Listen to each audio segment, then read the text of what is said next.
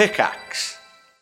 Welcome to the review of Death. a Doctor Who podcast, your fortnightly home for all the latest news and reviews of the longest running science fiction series in the world. Each episode will update you with what's happening in the world of Doctor Who. Is that not the most beautiful Doctor Who logo you have ever seen? Then we'll review an episode from Doctor Who's 60 year history, which we promise will be filled with lots of very serious discussions. This is the definition for Chumbly. Receiving a or taking no, I was going to say, do Louis through like weird weekends with different doctors. This lady over here just got you to sign her knickers from 1986. Yeah. Does that happen often? Not as often as I'd like. And if that's not all, we'll have guest presenters, interviews, tier lists, and more. So join us, Matt and Billy, for the review of Death from Pickaxe, a chat about the greatest show in the galaxy. Available now on Spotify, Apple Podcasts, and wherever else you get your podcasts. Hello and welcome to this week's podcast of this week's One Life Left radio show. I'm Simon Byron, I am Steve Curran. and we're also joined by Andrew Smith from Spilt Milk- Milk Studios. Hello, Andrew. Hello. Thank you for having I me. enjoyed. Uh, it's a different show with three people, isn't it? We should have guests more often. We should. We should Shouldn't do we? that. We should. If only so they're better than this one. Very enjoyable. How long does the uh, Trash Goblin Kickstarter last for, Andrew? Can you come back on the first show? Yeah. Um, give us an that. update, It's, uh, yeah. it's the 11th of January, I think. So um, Plenty yeah. of time. Plenty of Yeah, time. let's do it. So Andrew's on the show um, talking about Trash Goblin, which you should definitely check out. And I can say that as someone who has personally uh, put his hand into his pocket. Steve, you backed it. Absolutely not. But now I know Andrew's watching. So Exactly. uh, good. So we talk about that during the show. What we don't talk about, Steve, is uh, your uh, Maraoke uh, event adventures last week. Oh my goodness. Uh, we did Maraoke, as we mentioned last week on the show. We did Maraoke, uh, pop songs about video games. We did that for the Jingle Jam last Friday. Uh, and it was something else, Simon. It was. I enjoyed it very much when it eventually started. It was a bit annoying for me because I was. Um, I, I usually pick my daughter up. I don't know, maybe twenty past five on the days that I'm picking her up. So I thought, you know what, I'll do. I'll just. I'll just watch the start of Maraoke, uh, and then I and then I'll, I'll I'll pop off and pick her up, and we'll, and we'll watch the rest of it. Got to about twenty past five, so I then uh, moved Twitch over to my phone, adding to the viewership, Steve. So you didn't have quite that many people watching. I was I was I was double counted twice. I had that on in the car as I was driving. I wasn't t- holding the phone, but it was just on. Still didn't start. I left the phone on in the car while I ran to get my daughter. Get out! Come on, we're gonna go back. Get back. And she said, "Why is this on?" When we got into the car, we got home, and uh, yeah, you didn't start till uh, I mean almost an hour late. We started prima donnas. Yeah, exactly. Uh, Wasn't was- your rider quite right? No, it wasn't. It wasn't uh, as they said when we arrived. Said, uh, "Don't worry, the start times are all quite relaxed here. Uh, we're also going to finish late as well, so don't worry about that." Uh, which was fine by us. We just sort of chilled out in the green room in your office, uh, Yep. chatted to people, and met all of the creators. Uh, had some really, really lovely conversations, and then uh, went into the studio where it'd been set up for us. We hadn't done an online show since COVID, so we hadn't done one for you know a couple of years now, and um, I was like, "This is going to be fine. Going to fi- open with a new song. It's going to be brilliant." Just before we went live, just before we went live, one of them said, "Yeah, so there's about 8,000 8,000 people watching." yeah, Genuinely said, "So no pressure." Excellent. Uh, Yeah, I was thinking as I was watching it. Yeah. Um, I, I, it was I was only being counted once by that by that point. I thought this is probably the biggest audience it's had, was it? it is the biggest audience Yeah. that's, that Maraoke's ever had. Um, I was I was reading the reaction, which you, you probably couldn't do in real. I mean, I, I, in that setup, where obviously you and I have, have done it um, in a slightly different one, but under those circumstances, uh, generally all really positive. Everybody liked it. They were laughing. Um, some of the performances were fantastic, I weren't they? like phenomenal stuff. What, but what was the um, what was the, the audio levels like in the room? That's so was. they were they were loud enough. I mean, the, Okay. the tech guys did a brilliant job of setting up our slightly finicky setup. Um, you know, within the the couple of hours we had. Um, and we had a small audience in the room with us, which you probably saw, uh, like you know the creators who were having their Christmas party, essentially uh, coming to join us and then leaving, and then other ones coming to join us. Had quite a little crowd by the end, and they all seemed to be having an amazing time. Sometimes a little shocked, by some of the words. Well, I was about well. Uh, I, I um, so I was I, I watched most of it wh- wh- where I could. I was always a little bit wary because my because my daughter uh, we we we actually coincidentally discuss it in the show this week um, has has learned her first F words as they're called, um, and um, but a couple of years ago, she did hear some spicy language off Lewis and Simon when they were doing Jingle Cats. uh, so I always, you know, try and keep the volume uh, slider within arm's reach. I mean, Ed's Ed's performance of "I Kissed a Girl" with the lyrics to be reappropriated to be "I effed a bear." Um, I mean, I did wonder what that was like for people that had just tuned in to see, you know, to see the Yogs. To see a man they didn't know singing about effing a bear. and he liked it. Like, the, uh, yeah. So for those people, out there, I mean, it was it was a great night, and uh, you know, thankfully it went well, and hopefully we'll get to do it again as well. I'm really really grateful to everyone there for giving us the shot at that, and hopefully we didn't let anyone down. Uh, I know we raised a lot of money for charity, which is brilliant, and I had a brilliant time across the night as well. But for those people who didn't get a chance to see it, uh, we will be doing our best to stream the Maraoke Christmas party this Saturday. So uh, if you want to tune in, I guess it will be on the Maraoke uh, channel. We'll put that in the Discord show notes as well and on the Maraoke social media. Uh, so join our Discord. Uh, put it on One Life Left's Discord. We'll be doing that on, I think, around about 7 p.m. on Saturday, uh, and we'll be streaming. It won't be as beautifully filmed as the Yogs version. They had so many cameras. So It did look cameras. good. It did I look know. good. Uh, and uh, but it will be will be audible for better or worse, uh, and we'll be singing some Christmas songs. So please join us for that as well. And um, Good yeah, stuff. Thank you all for watching as well on on Friday night. Andrew, what are your Christmas plans?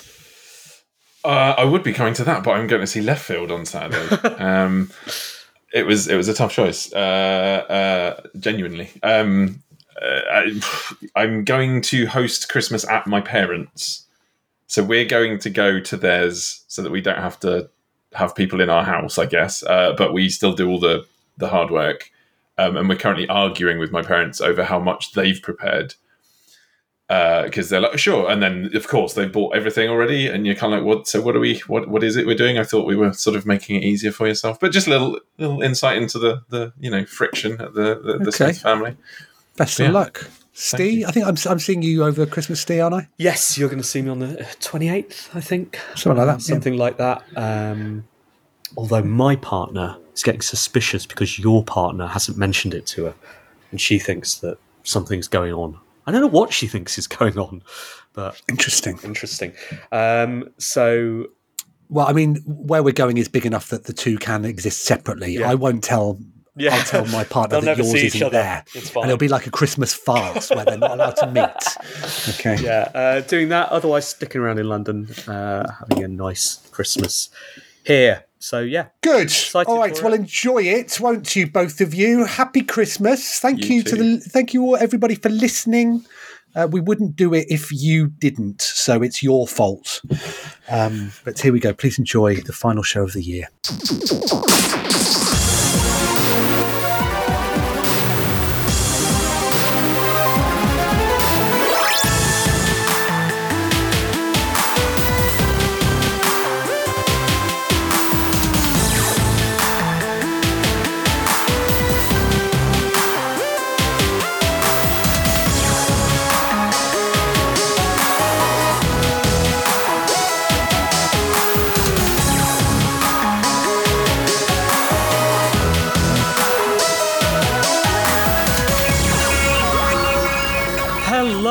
Evening, and welcome to One Life Left on Resonance 104.4 FM. We're a video game radio show, and my name is Steve Curran. Hello, I'm Simon Byron. Hi, Simon. How are you today?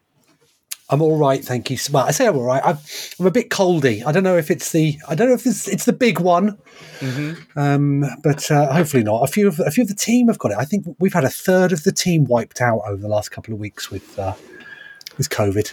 Really? Are you sure? Well, are you? Um, It's like say, 2020 Are you again. vaccinated, Simon? Are you one of them? Um, of course not, Steve. I don't know. I don't want Bill Gates knowing where, where the shed is. You know, he can come around and get me. Have you had your flu jab though, as well? I haven't. No, I'm not as vulnerable as you. It seems, despite the fact that I think I'm more vulnerable than you. I've had all the jabs. You Every have had all the jabs? I love them. Love them. Fine with Bill Gates knowing where I am. They are pretty moreish, aren't they? It's been Um, yeah, so I'm okay, but I might need to mute mute the mic, um, or you might need to push your new button that you uh, just announced that you've been given uh, in order to uh, mask the fact of me blowing my nose during this show.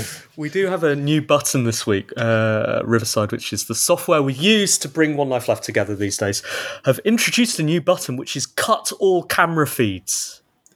Whoa! Just in case. Just in case. Whoa!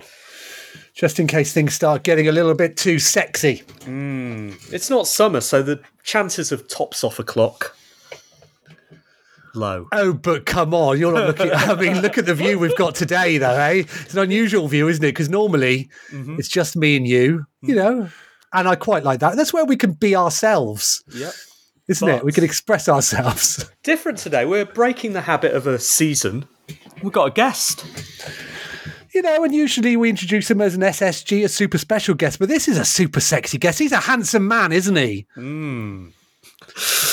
Uh, hover over that over that video button, Steve, uh, because it looks like you've logged on to OnlyFans. it's Andrew Smith from Spilt Milk Studios. Hello, Andrew. Hello, hello. I, I'm not sure I know what to say now, other than you know. Uh, I hope you subscribe to the premium. Well, well, Andrew, you got yourself into this mess because you know uh, I don't want I don't want listeners to think we've been particularly diligent in arranging a guest for the last last episode of the, the uh, season. Uh, actually, you approached us and said, you know, any chance if I could come on the show in the next few weeks, and we were more than happy to accommodate. Very happy indeed. you, you could you could say I forced myself on you, um, and I only do that with people I've known as long as I I've known you two. So you know. How many times have you been on the show before? Oh, I think this might be the third. So it's Mm. not crazy regular. You know, I'm still a treat. I hope. Yeah, no. Uh, three is it's what we call the Biffle number. When you when you reach three, something happens. We don't know if it's good or bad. You'd have You get a ask Biffle. Disney license. Disney start picking up the phone to you then, Andrew. That's what it is. Well, well, biz dev win right here. That's fabulous. Thank you. you know, who knows? Maybe you, maybe you'll get a, a special mode in Fortnite like everybody else is at the moment as well. Let's see. Is that coming up in the news, Simon? It is, yes, it is. All right. Well, we are a video game radio show. We will have the news coming up shortly.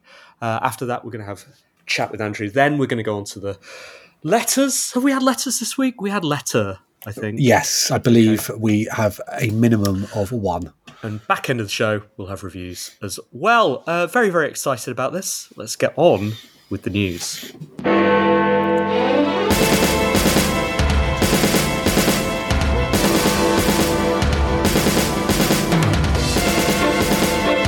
One life left. One life left.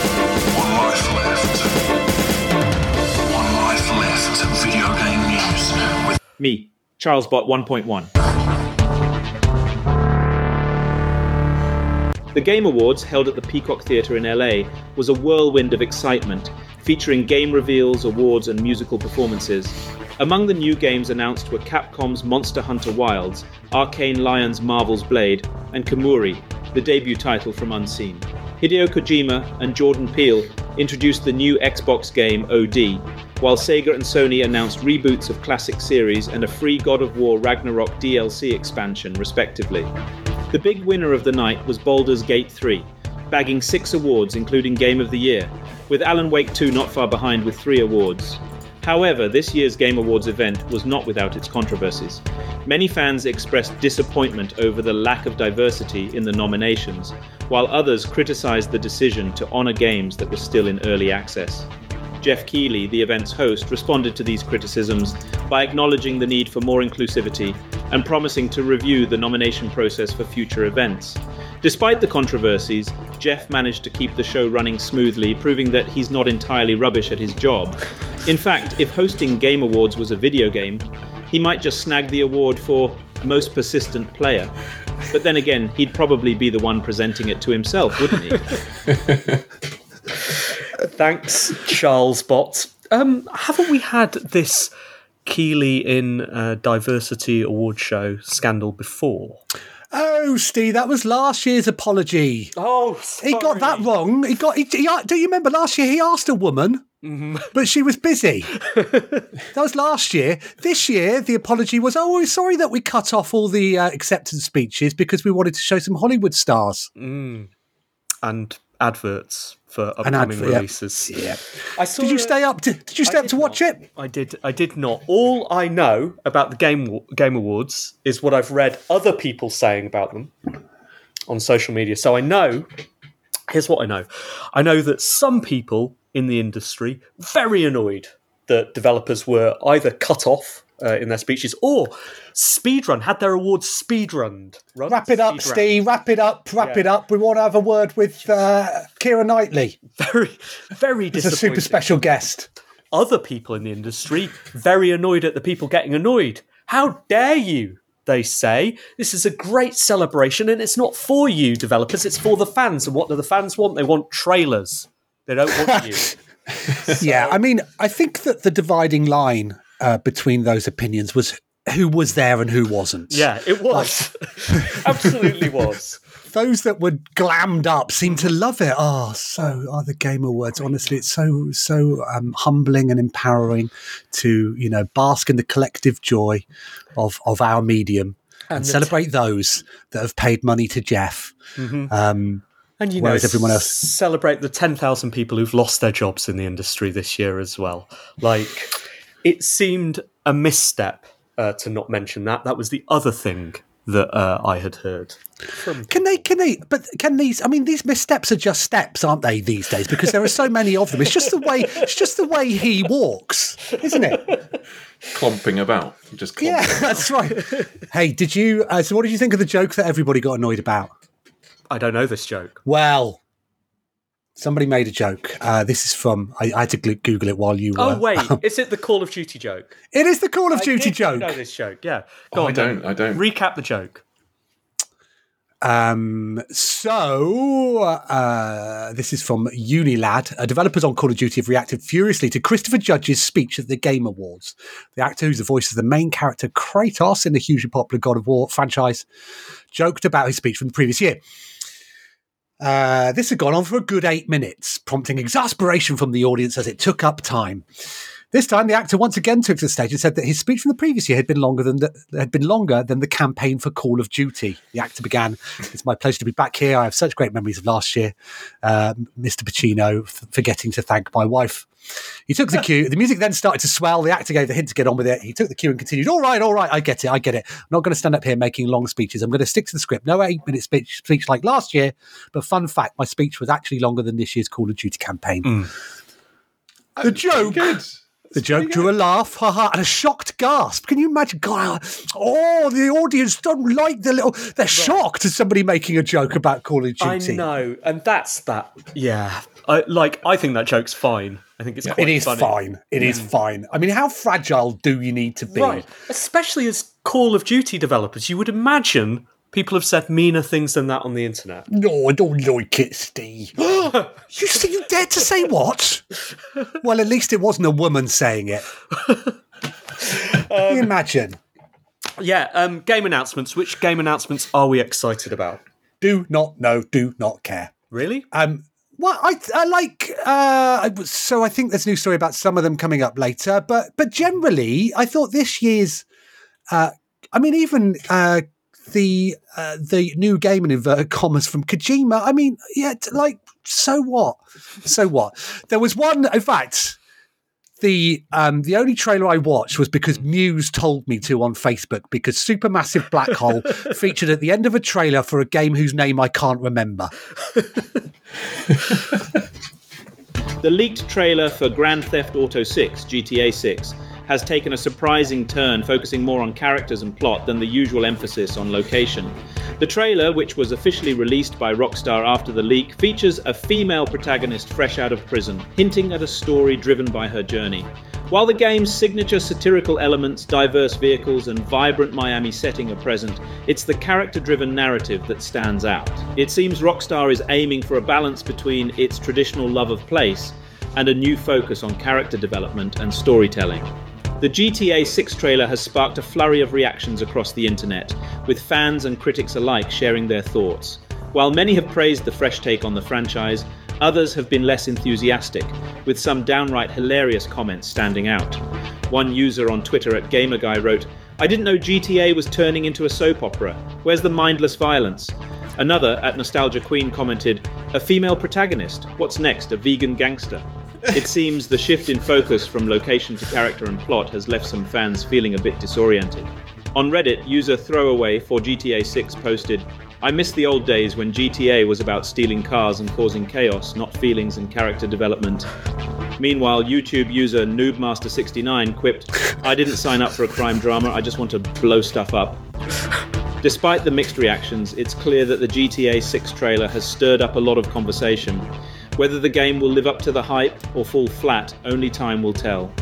But for now, the internet is certainly having a field day with the trailer's departure from the norm. Uh, those comments real, Simon? They are real, yeah. Are they? Yeah, they are. yeah, I know. These they're real people took real time out of their day to register a throwaway account and and express their displeasure at a one and a half minute trailer for a game that's not out for a year and a half, bemoaning the fact that it's uh, that it's uh, that it doesn't show them exactly what they want from it. I would have bet that you had asked Charles Bot to Hmm. make up some comments uh, from people angry on the internet at this trailer. No. Um, wow. Yeah, I know. I wonder what I wonder what I wonder what those people are doing now on a Monday lunchtime. Do you think they're complaining to their to their colleagues? Did you see that GTA 6 trailer?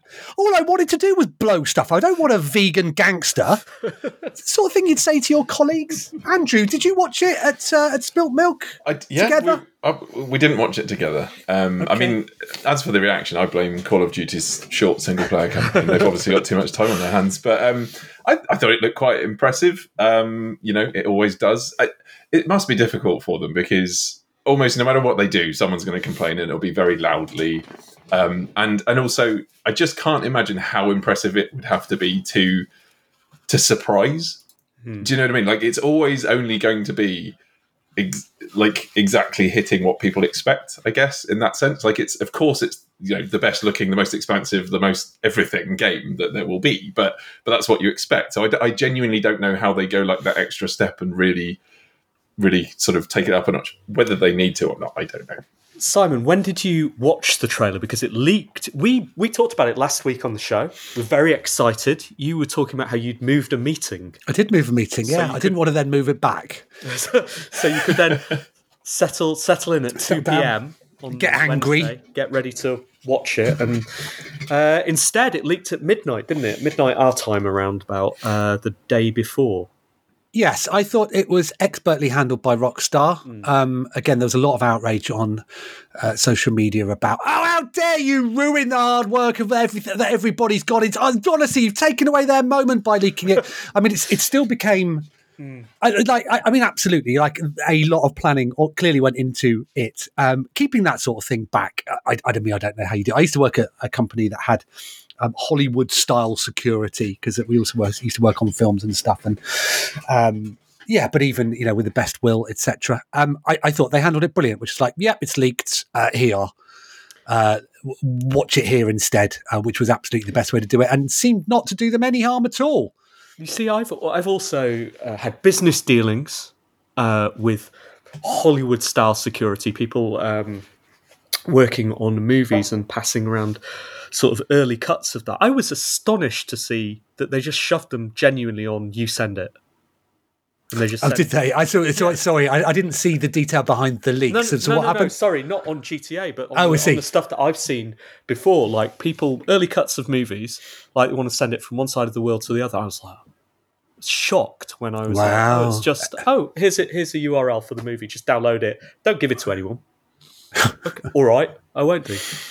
Um, but it's become the most viewed video on YouTube. Steve. Brackets, ex- brackets excluding music videos. Oh, It's the most viewed video on the platform, apart from the ones it's not. A zombie MMO, the day before, has seen a dramatic drop in players, losing three quarters of its base within two days of release due to poor reviews. Despite launching in early access, the game has been criticized as a cash grab with a lackluster offering. In response, the team has rolled out a patch addressing critical issues and improving overall performance. They've also increased the zombie count and in game currency rewards. However, the game's rocky start, including accusations of scamming and copyright infringement, has left players skeptical. The developers have since apologized for the game's marketing. In a lighter note, it seems the day before has joined the illustrious club of games like No Man's Sky and Cyberpunk 2077, where the marketing promised a Michelin starred feast, but the actual game served up more of a soggy sandwich. So I saw this uh, yesterday uh, in a uh, Schadenfreude laden thread on Reddit about it, uh, where people were saying, "Oh, uh, you know, this drama is much more fun than the actual game is." And what confused me is apparently this isn't an MMO. That it was billed as an MMO, but then at the very last minute on release day, they said, "No, that's actually an extraction shooter." Yep, that's uh, that's what happened. so, so apologising for the marketing. I mean, in some ways, sort of like apologising for the for the for the store text. I mean, it still says it's an MMO. Right, but it's Um, not.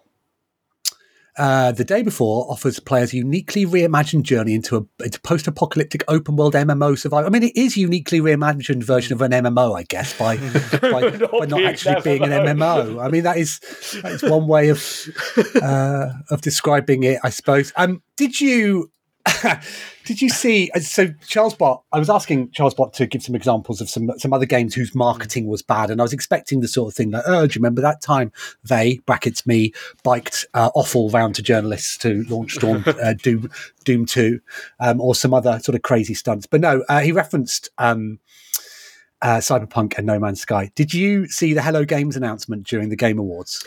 No, I, I mean I know about it because I've seen like three comments that say, "Yeah, that makes sense. Like, why wouldn't you make that game with that tech?" Um, so it's called. Let me try and remember what I know. It's called something to do with a fire, something to do with a bonfire. Like, don't So close. ah, don't light the fire. No fires. Fire something.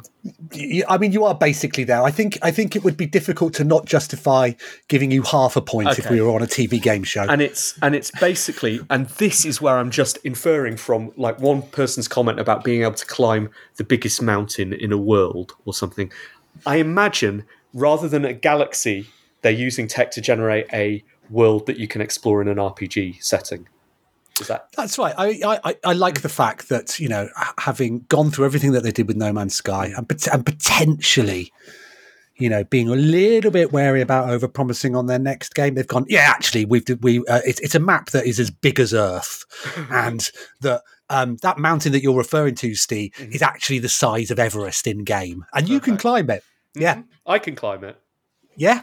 are there sandworms who knows? But uh, yeah, no, they've gone all in, and and fair play to them. Um, yeah, hope, hopefully uh, they have. Um, they've uh, yes, they what's are What's it called tell me what it's called like no fire. ah Come on. Um, yeah, and uh, hopefully they, they are sort of teasing us with these ambitious claims, which will be uh, backed up. Um, and I say that without any sarcasm. I'm looking forward to it. It does look great. me too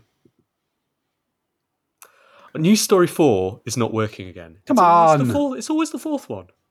Okay. Okay, I'm going to try five. Sega is pulling out its nostalgia goggles and gearing up to reboot five of its iconic franchises Jet Set Radio, Streets of Rage, Golden Axe, Shinobi, and Crazy Taxi. Shuji Utsumi, the company's co chief operating officer, has pledged a rebellious, edgy vibe, reminiscent of my own rebellious teenage years, to mirror the original game's spirit. The success of the Persona Sonic and Yakuza franchises is bankrolling this trip down memory lane. As for Virtua Fighter, it's currently under scrutiny, much like my attempts to master a roundhouse kick. Leaked footage indicates that the Jet Set Radio reboot is already underway. Now let's imagine some amusing ways Sega could make its games edgy. In Streets of Rage, Axel could start using made up swear words like Flagon when he gets hit. In Golden Axe, Gilius Thunderhead, the dwarf, might let out a hearty dwarf splat when he takes down an enemy. Shinobi's Joe Musashi could mutter Shuriknit whenever he misses a target. And in Crazy Taxi, the drivers could shout Taxi Tarnation when they narrowly avoid a collision. The possibilities are endless, and the potential for humour is high. Sega's edgy reboot might just have us all laughing and gaming in equal measure. I think Charles has really made the possibilities are endless into his, his, his own, Absolutely. hasn't he? when uh, when uh, his gears aren't being grind grinded grounded.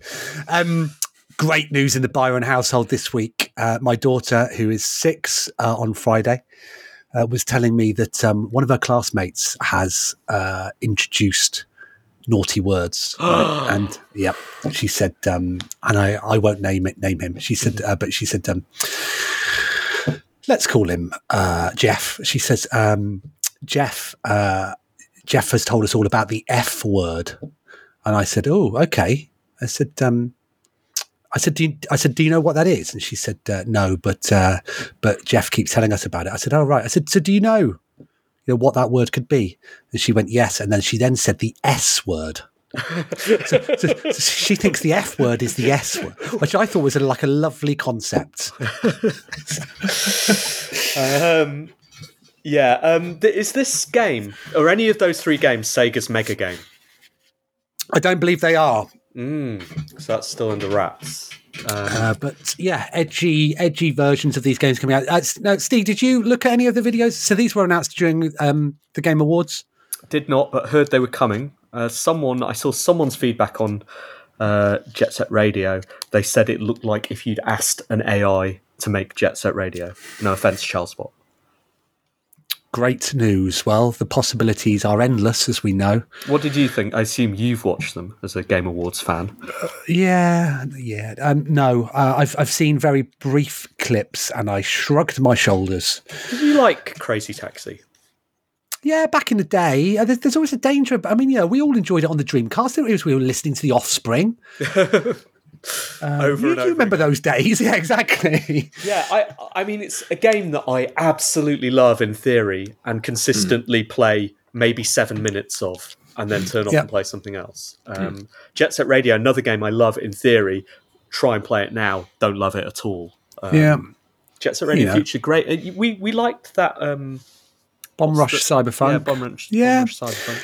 Yeah, but when you think of these games, do you think hmm, the only way that they could be approved is just with some F or S words? it does need to be more edgy, doesn't it? All right, let's try news story four. Fortnite is revving up the fun with its new free to play game mode, Rocket Racing. Developed by Rocket League's Psyonix, this Mario Kart esque arcade racer lets you drift, jump, and slam your way around 26 tracks. It's a fast paced 12 player experience with ranks to climb, challenges to complete, and XP to earn. Customize your ride with unlockable parts, shared with Rocket League, and make purchases from Fortnite's item shop.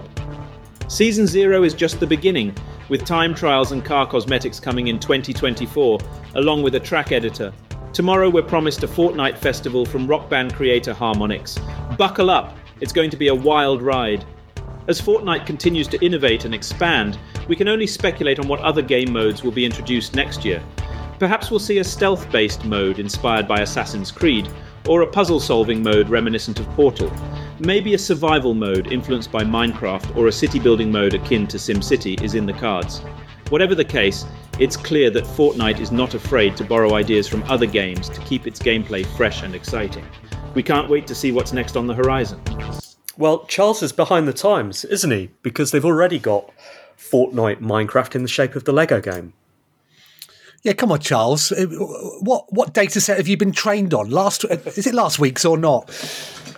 Uh, yeah, it seems to be going quite well. Uh, they've had record-breaking player numbers again. 1.7 million people were playing the Lego Fortnite uh, last night when I logged on for the first time. Did you play it? I did. I was going to talk about it in the review section. Okay. Uh, I also played the racing game, and I played the Harmonix one, the uh, Lego Fest. Uh, what's it? Sorry, not Lego. I don't know what it's called. Music Festival. Right. Anyway. yeah, I don't know what it's called. Yeah. Fine. Oh, you know, you know that. So, so this these are versions. So obviously Lego, um, Minecraft, uh, Lego Fortnite, um, racing. So Rocket League, Mario Kart, and Rock Band are all sort of in there at the moment. They've said um, that they. Uh, they hope to update the games that you can plug in your Rock Band controllers um, in the future as well. I mean, what was it like? So, I mean, we might as well talk about this now rather than in the review section, I guess. Um, I played. Uh, first of all, all I played the the Lego game, right? And it is Minecraft, uh, and it's charming, and it's that loop of grind away, build your village up. You've got these villages in. I think it would be nice to play that with someone else. Uh, play that with teams of people. I, I, charming. I may play it some more as well. I like the way it's very configurable, so you can turn off everything that might annoy you, like the hunger, uh, the you know, you can make it entirely creator mode, that kind of thing. Um, but if you've played Minecraft, you will get it straight away. Um, I then played the Harmonix game, which again I forgot what it's called. What does it say it's called in your news story? Mus- can't music remember either. festival, world tour. Yeah. I don't know. It is like a cut down version of all of their games. So it is four tracks with notes coming towards you. Um, and you use four keys on the keyboard, or there's comes some pad implementation as well to just hit those notes. Uh, I played three songs. I didn't understand the control system for the first like five bars, and then suddenly got it straight away. And still won, Simon. I was still the best in my Come team. on. Olivia Rodrigo's "Vampire" was the first song. Uh, the second one was uh, Lady Gaga. I can't rem- actually. Maybe there was only two songs, just those two. I won both of them, obviously. Um, very very easy. Found it and all of the sort of uh, integration with the music, the nice feeling of playing along isn't really there. If you fail, it cuts out the track. If you succeed, it's there, but there isn't really. It feels genuinely a bit weird, but it feels like a Harmonix game. It's basically satisfying and it's impressive. It's there. It's probably enough for anyone who wants that kind of low key rhythm action kick. Um, you know, uh, to get that delivered to them for essentially free, right? With songs that are modern, more modern than Rock Band. Although Rock Band's still being updated, isn't it? Apparently so, yeah. Anyway, um, as someone who loves that genre, I was slightly disappointed by it. Like, you want Harmonix to be able to run at something. This feels like them shoving them get their games inside uh, Unreal Editors of Fortnite, which I assume it is basically what it is. Then I played the racing game, right? And I'm not really a racing game fan or aficionado. Love F Zero GX, but beyond that, I'm not. I- you know, I've not played anything more recent, more modern than that, and I absolutely loved it. Thought it was great and full of impact and fast, and it felt really fun. And I was quite good at that as well. Although who knows if it's rigging that to hook me in more, and I'm just playing against dumb bots. I don't know. I came third and second and third, I think, in the races I played. And then I realized that's, I guess, the difference there. I know about one of those genres, like the rhythm action genre, and so I'm slightly disappointed by what I've been offered. Whereas the racing game, I really don't know about, and I'm like, this is so cool and amazing and feels brilliant. Um, so it's about my education as much as anything else. Both games get obviously seven out of ten. I would say that's probably the win here, right? Because most people, it's good enough and that's great. And it just feels, I don't know, it feels really impressive to be inside one game, inside one engine, and just go, oh, I'll play a bit of that, and then be in this thing. I've read some, you know, takes on it saying this is the metaverse, right? It's that Roblox Roblox like thing of just clicking from one experience to another, and those experiences not having anything in common, but all being universally part of the same universe. Um, and yeah, that's what it felt like to me. Seven out of ten. Seven out of ten. Good stuff. Cool. All right. Um, that's all the news and a bit of reviews. Thanks, Charles. One life left. Video game news with Me, Charles Bot 1.1.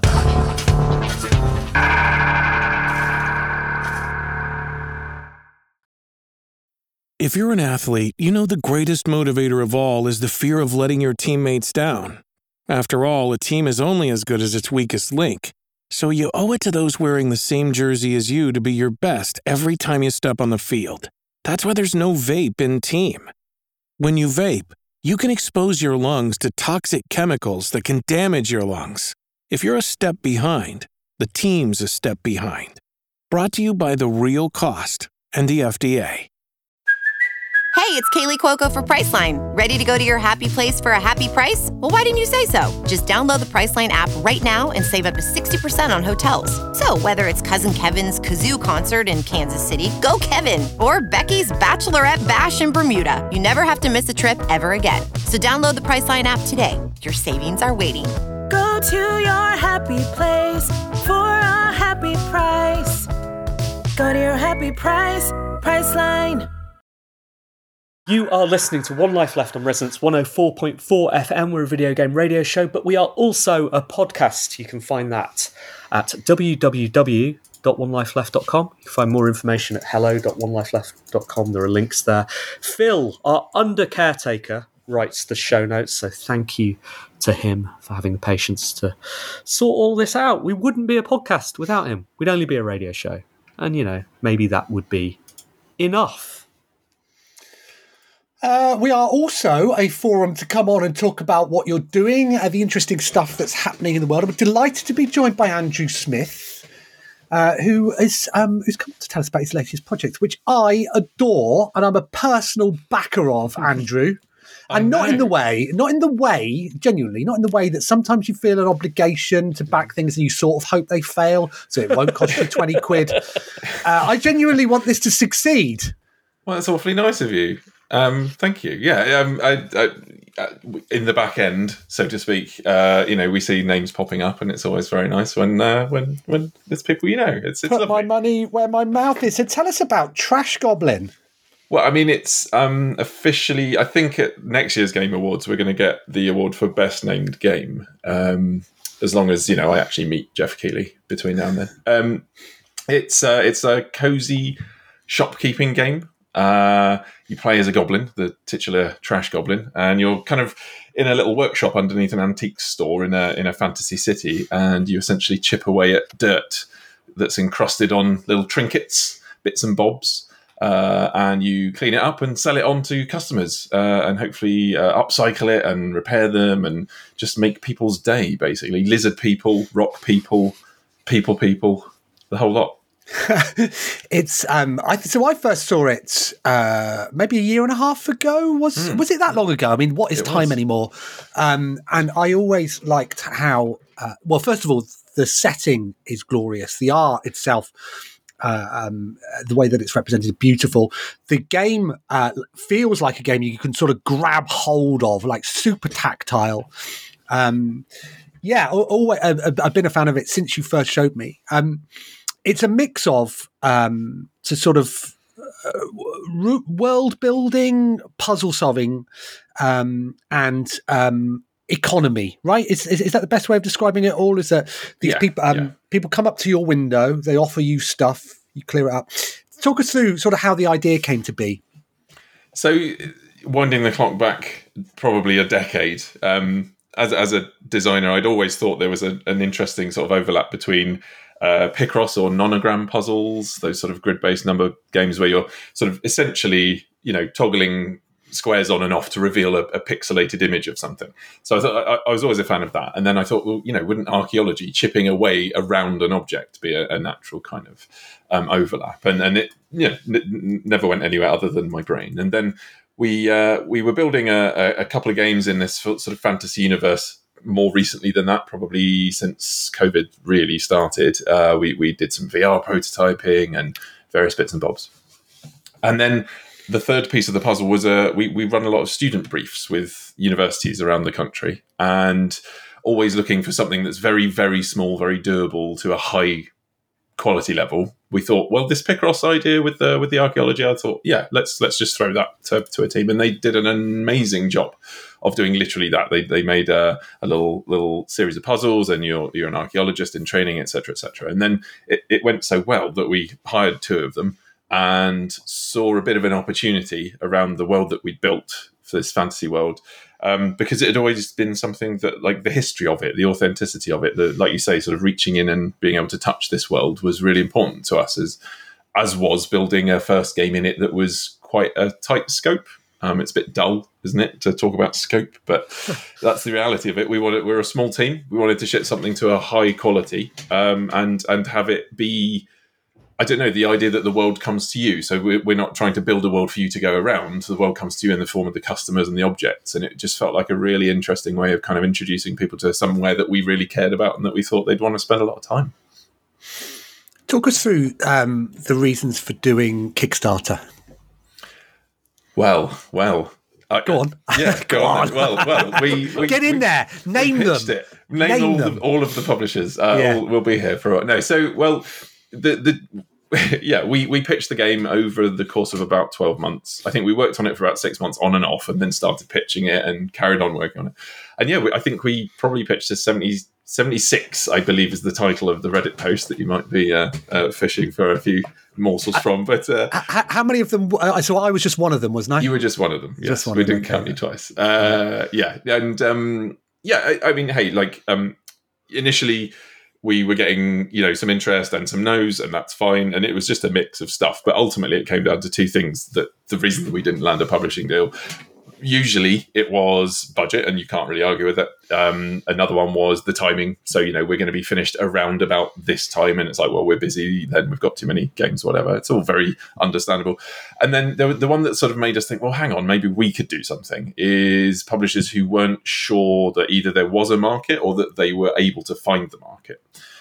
And we thought there was. We we thought that there was a market demonstrably. You look at games like um, at, one end, obviously PowerWash Simulator did incredibly well, but a very you know a, a mundane activity made incredibly moreish. Um, that's the sort of thing we were sort of aiming for. Uh, but even games like um, uh, Strange Horticulture and Potion Craft and Potionomics, you know, lots of little cute little cozy games about running a shop. Um, and we thought, well, we, we, we've got an overlap here. And then the art was blowing people away consistently, no matter no matter what the no was. The, the art was blowing people away. So we were like, well, we we know there's an audience for those games. We feel like this has got a twist, so maybe we just find the audience, and that's what the Kickstarter is about. It's it's partly that and partly the money. Honestly, you know, we we do a lot of client work and, and make things. We figure it out somehow, but uh, combining the two, an opportunity to build, you know, a really excited community around the game also react to that community. So we've got a demo demo out, out on Steam that uh, exclusively I can announce uh, we're going to be updating because we've had some great feedback. And we're like, well, we can we can tweak some stuff, so why not? Um, yeah, There's an element, I guess, of sort of wanting to prove all those publishers wrong as well is there. it's that that's the the real reason you've cut Because- the heart. Yeah. Well, because the, like, so the irony be, so the, the irony may well be that you enjoy some success on Kickstarter, and all the publishers will come sniffering around you again. Um, and, Well- at which point you can just, you know, cock a snook at them, as my old headmaster used to say. Cocking a snook snook- at the rules. My snook Are your dogs barking? It's um, it's well. So this was this was actually part of the. So we'd already decided. So Plan B was always Kickstarter, right? Because we were like, what what if, right? What if? Um, so Plan B became Plan A, and when we announced the game, which was a crucial part of building up to the Kickstarter, you know, getting the, the Steam page, the wish list, etc., that went really well. And we had a few publishers, some of which we'd spoken to, and some of which we actually hadn't come to us at that point. We were like, well, aha, ah, now we're talking, right? Like, like this should happen again. But also, whether or not, depending on how successful it is and, and the right partner, it's all it's all very much sort of uh, uh, led led by hopefully cool heads and sensibility. But um, yeah, it would be nice to sort of just blow a big fat raspberry at everyone. Yeah. Give them a worse deal than they would have got. Yeah. Um, it's tricky though, isn't it? Because um, you know, I, Kickstarter is is a great platform. Steve and I have been through it personally previously. You know, I famously launched the uh, the Star Citizen Kickstarter page for a fact which I charged a thousand pounds for. Um, uh, yeah, I know, uh, king king of business, me. Um, but it's not. Um, it's not a validation of an idea it's a test of your of your own sort of reach right and the community that builds around you which is why you've had you know big game developers do very well on kickstarter through ideas that haven't been particularly groundbreaking on the other hand. You've had some really good ideas that didn't succeed on kickstarter. You know i um back in a previous job uh, i was talking to the guys making hello neighbor and that was a kickstarter that failed uh, in inverted commas and yet went on to become you know a, a huge game the year that came out and spun other cross media stuff. Um, but it was just the fact that no one knew who this studio was. Uh, another game I worked with, Harold Halibut, that was a that was a failed Kickstarter initially, and that's going to do brilliantly when it comes out next year um, on Game Pass. Um, and so, yeah, you know, it's it's it's just important, I think, to recognise that it, that that succeeding or failing on on Kickstarter isn't down to the success or not of the game. It's just it is Yeah. just about reach. But you do seem to be doing quite well so far. Thank you. Yeah, it seems to be good. We're we're we're ticking all the boxes that you're supposed to at this point. So I think yesterday we broke a quarter funded, um, which is which is amazing. Um, and yeah, there's you know they always say there's a, a rush at the beginning, a rush at the end, and it's kind of flat in the middle. Um, but we're really really pleased, and, and importantly, a lot of the feedback. You know, a lot of people are coming to the Discord and leaving comments on the Steam forums and, and all that good stuff. Um, and and honestly, a lot of that was was you know the exposure that we got was was through the wholesome snack. Uh, they run a, a stream as part of the whole broader game awards sort of season, um, and and you know they're, they're running like a little event on Steam as well. So uh, we're part of that, and the demo's getting a lot more players than we would have normally, and then that hopefully results in people becoming aware of the Kickstarter. But uh, Do you Yeah. read the feedback yourself, um, or do you have someone to filter that?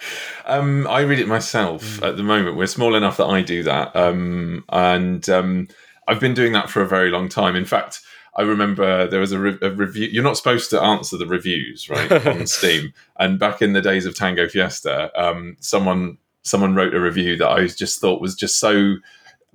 I don't know, missing the point. It was. I was just like, it just seems like all of these things you just you haven't you know we, we've done a bad job of communicating whatever but i responded to it. And there was a bit of a back and forth and it turns out they were like yeah i'm sorry i left that. I was actually quite drunk.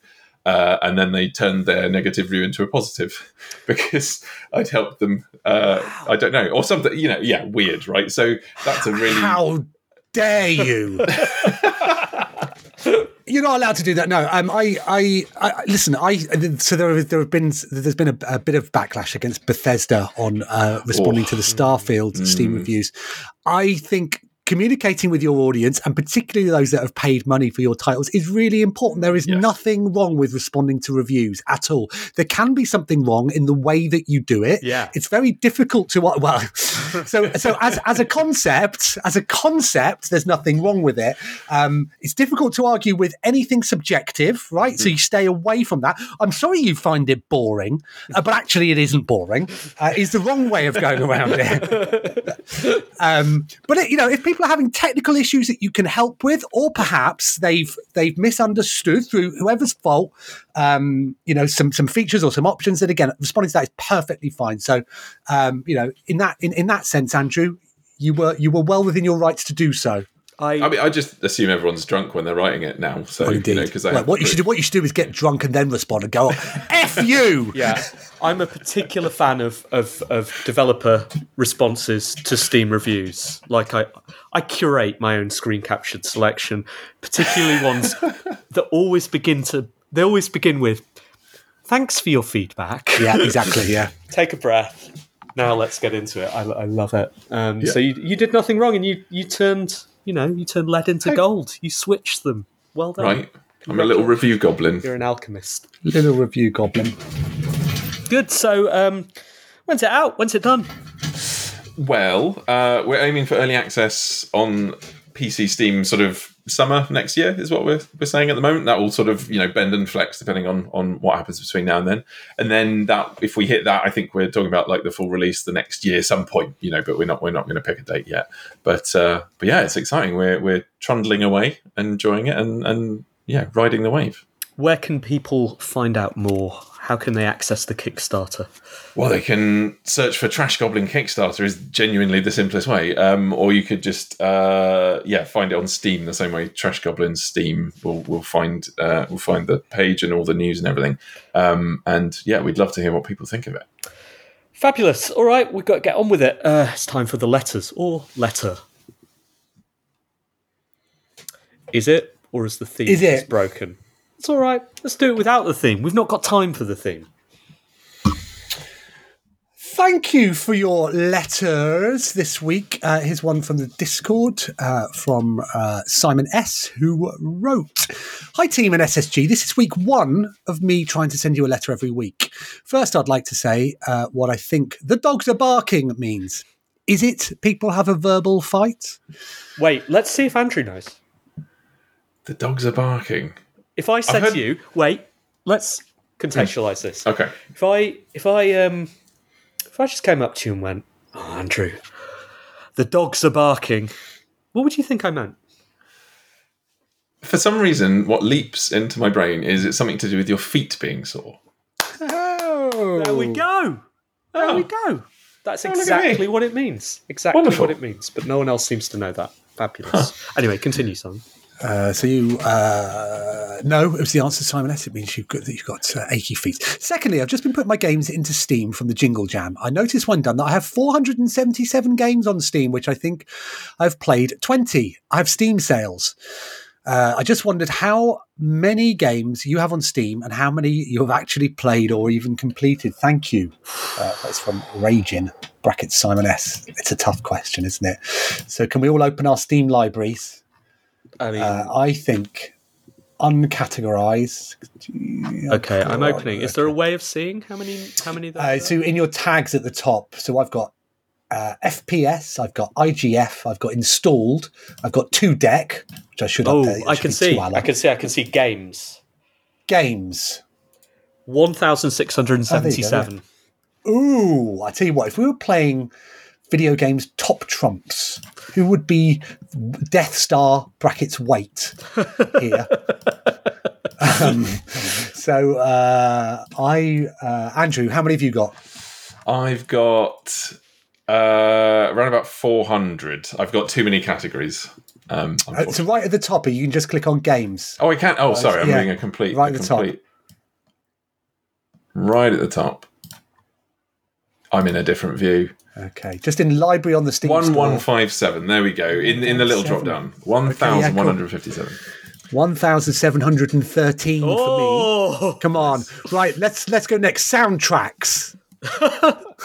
Uh, soundtracks. Okay. I don't. I mean, I assume I've never knowingly got a soundboard. No, exactly. What are they doing there? How do you play them? Twenty-six. Oh, Andrew, Andrew 100, 144. Look at you treating. Do you think that Steam is iTunes? I've got 50. so you so you win that. You win In the same that. way to iTunes, I have never listened to Exactly. any music Yeah, on yeah. it. So yeah, yeah. Software. You go first, Simon. Okay, I've got 14 softwares. Eight. Four. Oh. Okay. Finally, then, to, ti- to draw level, how many tools have you got and what do they mean? I don't know. Exactly. I've I mean, it's unchecked. I don't know what happens if I check it. Uh, yeah, I guess it would show them. What is a tool? I, don't mean, know. obviously, maybe there is- oh, I'm there's- just going to check that and uncheck everything else. Uh, I've Yeah. got 140. Although Oh, Steve, you win the. T- oh no, 191 for me. when Oh. uh, when unchecking it, it says nothing matches this filter. So I don't Right. Know. Yeah. You've got 100. Oh, yeah, you know, because the number of times I've used Football Manager 2015 editor. Uh, look at all that It's stuff. a lot of dedicated servers going on. A lot of dedicated and SDKs. Look at that, fantastic. Uh, right, let me see. Wait, Andrew, how any- much? How many did you have? 152. So between Oh, the two, Okay, fine. yeah. Okay, cool. Uh, let me see if we had any letters in. We did. the- I've got- uh, we I've did. got yes, got it. Uh, Go. I've lost it again. No, here we go. Uh, this is from Marcio. Uh, it says, Dear One Life Left, I've been listening to your radio show on podcast intermittently since around 2008. Ten months ago, I became a father of a baby daughter the same year Congratulations. in which the constantly delayed and time sucking Tears of the Kingdom was released. Since my job is not related to video game video games and work regular uh, working hours before coming home and attend to my daughter and wife's needs before they go to bed, much the same time as I fall asleep exhausted from the day's activities. I was wondering, with your experience, how much your life changed since becoming full time dads. If you have any tips or recommendations on how to manage your hobbies while attending to the responsibilities of being a full time working dad. Love your show. Best wishes, Marcio, all the way from Angola. Thank you for listening, Marcio. Thank you so much. Uh, yeah, having a um, a gaming device that you can turn on and turn off uh, instantly is a huge help. So the Switch with Tears of the Kingdom, I mean, you know, arguably a decent way to play it. Although, you know, given that you'd never finish Tears of the Kingdom, even if you do spend hours and hours every day playing it, I think this is you need to accept that you probably won't finish it like this. But yeah, just turning it on for five minutes here and there, pottering around. Um, certainly when they're very young and they and they nap a lot, being able to play uh, nearby or with them in your arms, uh, ideally holding up um, a controller or a handheld, can work very well. Otherwise, it's just a case of getting them to bed as early as you can for as long as you can, and then immediately firing up Cyberpunk. Simon's ahead of the curve uh, on this. You know, his daughter is a year older than uh, mine, and, and he has a son who's now a teenager. Uh, but he did he did use that, uh, you know, the benefit of hindsight, the benefit of everything he's been through to set me up for this. Uh, literally, uh, in the weeks approaching uh, the delivery of my daughter, Simon said, "Bit of advice for you: get XCOM on your phone." there's, a, there's a deal on the Play Store right now. Um, so yeah, that's what I did. Uh, Simon's completely right, of course. Uh, you know, handheld devices are the way to go. Is I, I don't have a child. As as a, as someone who's kind of interested in these answers, would you say that a game that is quite replayable, quite deep, and yet playable with one hand or whatever is is is a good thing? Like the the sort of Be very mental- careful, very careful, Andrew, because there are a lot of those games on the front page of Steam. I see. Well, that's Milf entirely down to your, like your cookies, I would have thought. But It's not uh, actually. It's not. We've, We've we've, established we've been this. through this. Oh, okay. Exactly We've, times. we've litigated. Okay, fair enough. In Um, fact, in fact, in fact, Andrew, if we had downloaded those games, they wouldn't be showing. They wouldn't would be showing on new and trending actually, so we've caught you out. That's why you don't see them. We've got Oh, you there. no, We've I've got you there. busted, busted. And it's surprising. I'm not surprised you don't have children because there's none of it left inside you by the sound of it. Thank you so much uh, for your letters this week, everybody.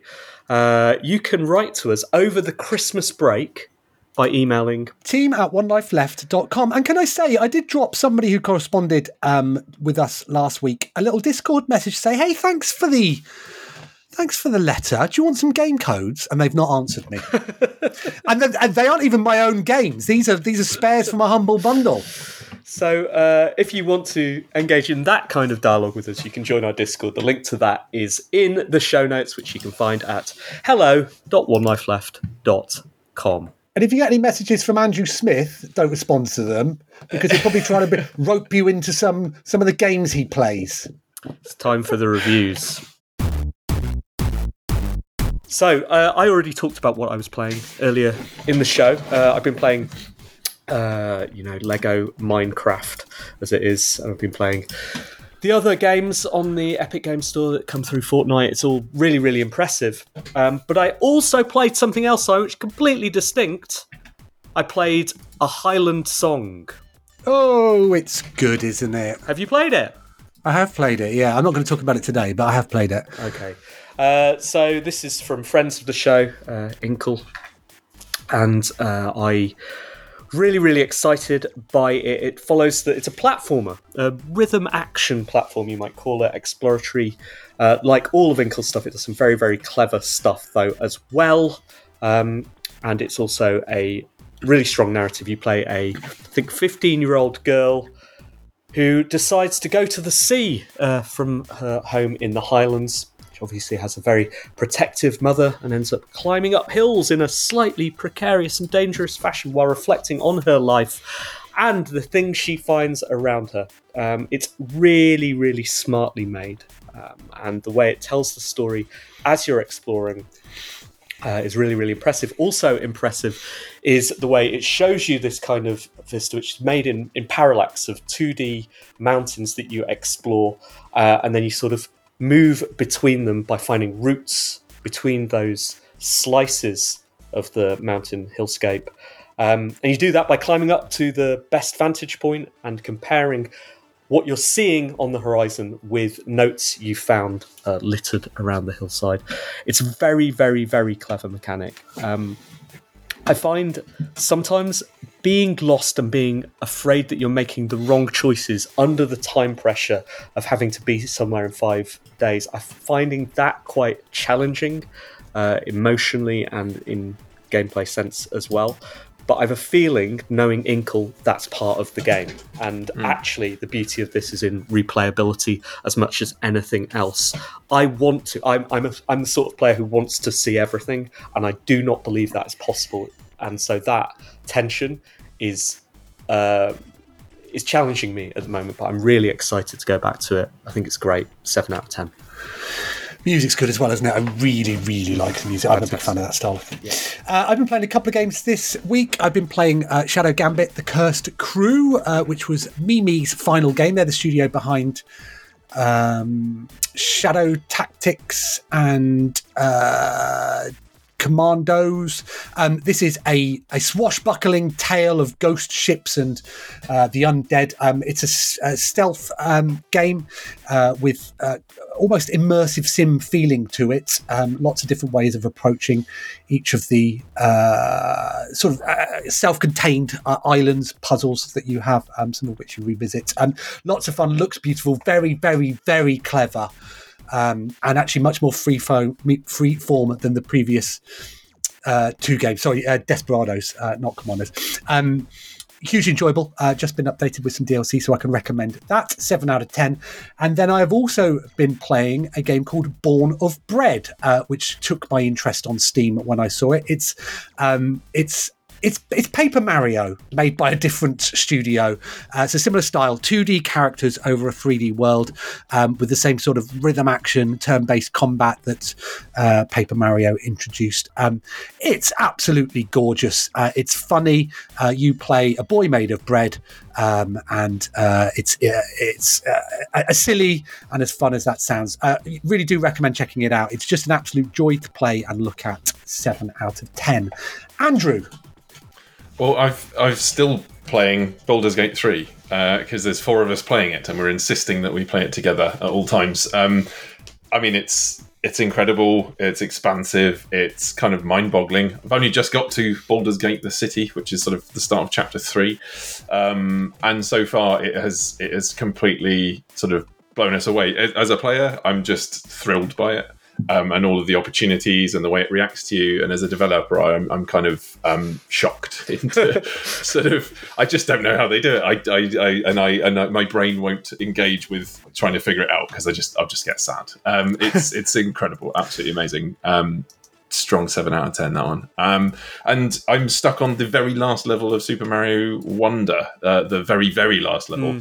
Um, Same. I was lucky lucky enough to go to Japan a couple of weeks ago, and I was like, I will complete Mario Wonder in in Japan, like near where it was made, etc. I went to Kyoto, and I finished everything, and then it went, aha, because you finished everything. Here's an extra special level, and I'm yes, I'm dreading it, uh, but it's it's taken me back to being a child and not being able to switch my console off because uh, I'm stuck in like the back half of the level, and I don't want to reset because it's also difficult, and uh, I'm running out of lives. Twenty three left. Um, but yeah, it's brilliant. Uh, seven out of ten. Fantastic. That's it. That's it, doesn't it? The end of the show. Uh, Andrew, where can people follow you back, uh, Trash Goblin? Keep up Uh, to date. trashgoblingame.com head there you've got the the mailing list the kickstarter the steam page the discord it's all it's all going And that's the Good end of the show and the season as well, and the end of the year for us as well. Feet up a clock now, Ste, isn't it?